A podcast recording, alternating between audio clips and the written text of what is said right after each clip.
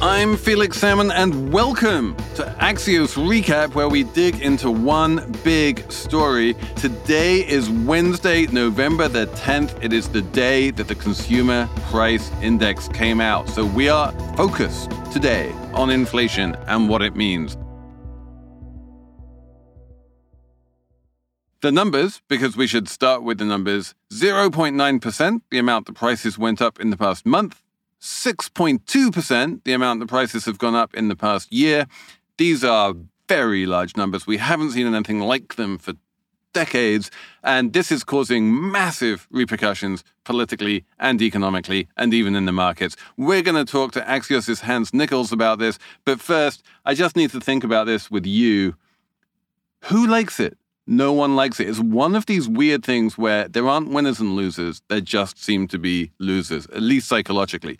In fact, there are winners. There are the people who are getting paid more. Their labor is feeding through into prices. They should be happy because they're getting paid more. There are CEOs who are getting to charge more for their goods, and they should be happy because they're getting to improve their profit margins.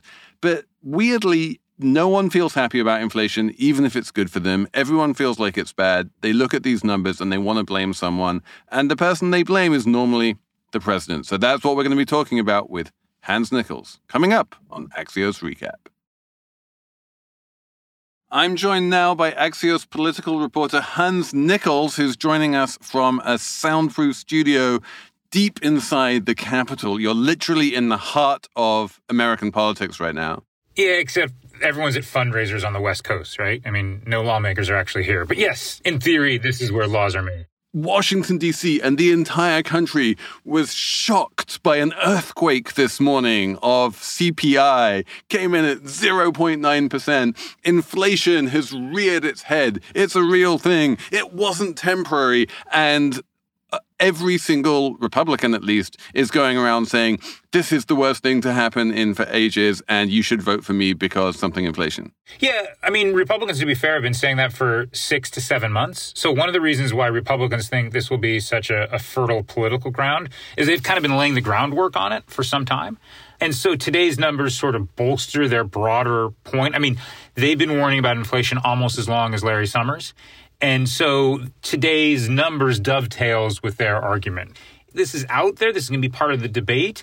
It's unclear to me how much effect on both sides fiscal choices that both parties are going to make are going to have on inflation and moving forward. It's already like baked in the cake, and we're just going to see how bad or how self correcting it is.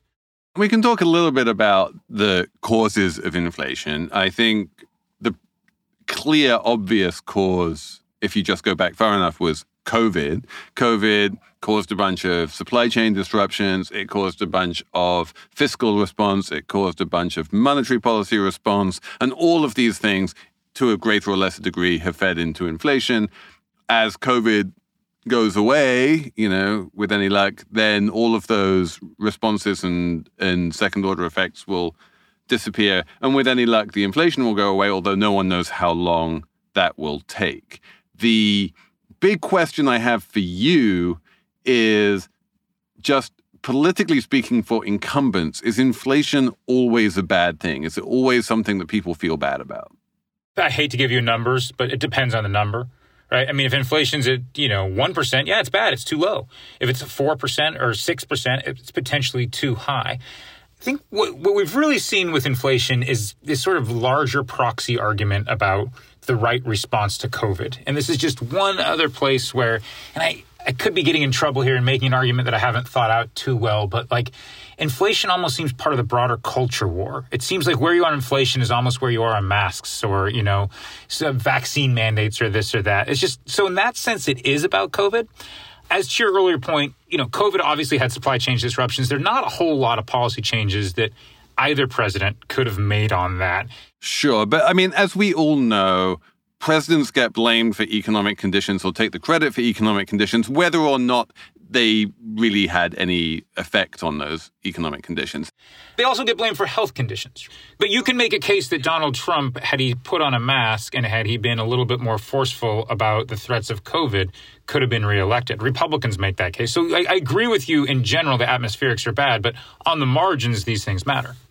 The question I have about inflation is that there is a case to be made, and I have made it myself, that inflation in its current incarnation is pretty good for, call it, you know, working Americans. The, a huge amount of what we're seeing is price rises coming from the fact that, say, meat packers are making more money and that drives up the price of meat, or Uber drivers are making more money and that drives up the price of Ubers. And in general, low wage workers are making more money, and there's this new sort of de facto $15 an hour minimum wage, which is feeding into prices that people pay, and that's going up, but it's good for workers. Is that like a political reality at all? I'll agree with you if you break down Joe Biden's coalition and tell me who's gotten a real wage increase and who hasn't gotten a real wage increase. Because if we're at six, you know, seven percent inflation, if if all the workers you're talking about are getting six, seven percent raises, that's great. Or they're getting eight percent raises, that's great, right? And this is kind of the argument the White House was subtly making throughout the the spring and summer that, well, you know, we want some upward pressure on wages. Higher wages are good for workers, they deserve it. What they don't want is those higher wages to be eroded by much higher prices. You know, you look at, and I think you're right, right? On the lower income side of things, you have seen substantial wage increases. It's the core of Biden's suburban coalition that may be feeling the squeeze a little bit more. And so their equity markets and their stock portfolios aren't going way higher like the super wealthy. They're seeing a lot of things cost more money. And again, there's just this psychological impact that whether or not it actually changes their balance sheet at home or what's in their bank account, it has an effect. And I think Republicans and, and Democrats in the White House is they're aware of this. So I have some numbers which are worth putting, which are worth bringing out here. Like last year, there was an interesting redistrib- redistribution of income. The top 20% lost like 2.3 percentage points of their share of total income, while the bottom 20% gained 8.7% eh, percentage points. But I think what you're talking about is the sort of slightly richer suburbanites. They're in that top 20%, and they're seeing wages aren't necessarily keeping pace with inflation, and they're paying poorer people more. Yeah, I'd want to cross slice those numbers a lot more. I mean, here's where the political argument gets trickier is that in the bottom end of the wage spectrum, you have a lot of cultural issues that are maybe more animating than inflation. You have vaccine hesitancy or outright vaccine resistance. Um, and, and you would know better than I do, but what, where sort of your average trucker fits into your you know, sort of the three baskets that you laid out the bottom 20 we didn't really say much about the, the middle 60 and the top 20 obviously they're not in the top but you know when you have all these different arguments that are taking place they don't they're not in a vacuum i guess. And so yes it may be true that lower income workers wages are rising but on some of the cultural issues they're the ones that are the most sort of pro trump to sort of use a broad brushstroke there. The other thing which is well worth noting here is that people feel bad about inflation even when their income is more than making up for inflation. So if you have kids and you're getting a whole bunch, you're getting three, an extra three hundred dollars or six hundred dollars or nine hundred dollars, depending on how much how many kids you have in terms of the child tax credit, and the prices you're paying at the grocery store or in rent or anything else is up, you know, maybe one or two hundred dollars, like you're in the money. In in theory, you should be happy, but in practice, you still feel like inflation is a bad thing, and you still feel bad about inflation.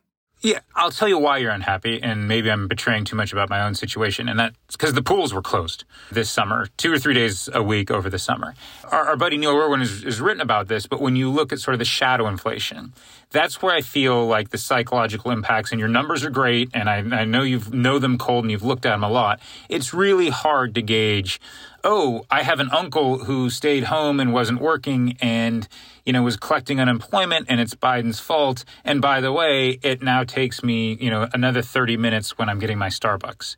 So that's, I think, the broader sort of almost unmeasurable conversation that people are having. And this is the other thing which we have to like just mention in this conversation is that goods inflation is something that is hard to measure goods increase in quality over time, and you have to kind of make adjustments in inflation for the increase in quality of the goods. If your iPhone costs the same but it got better, is that has it decreased in like real terms?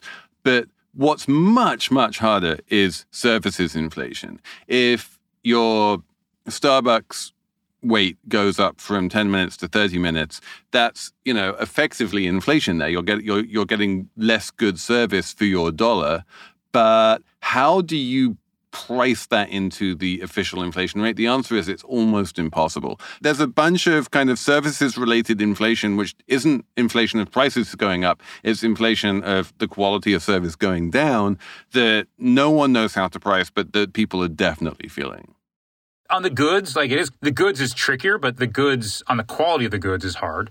But like the price of the goods is really obvious. The quality isn't always that difficult. I'll give you another example. We had to get a new dishwasher, right? And it's like, go ahead and flag this for another dishwasher story. But that dishwasher is a centimeter narrower than our previous one. Every time I load that dishwasher, I think about the mistake we made in not measuring twice before ordering a dishwasher.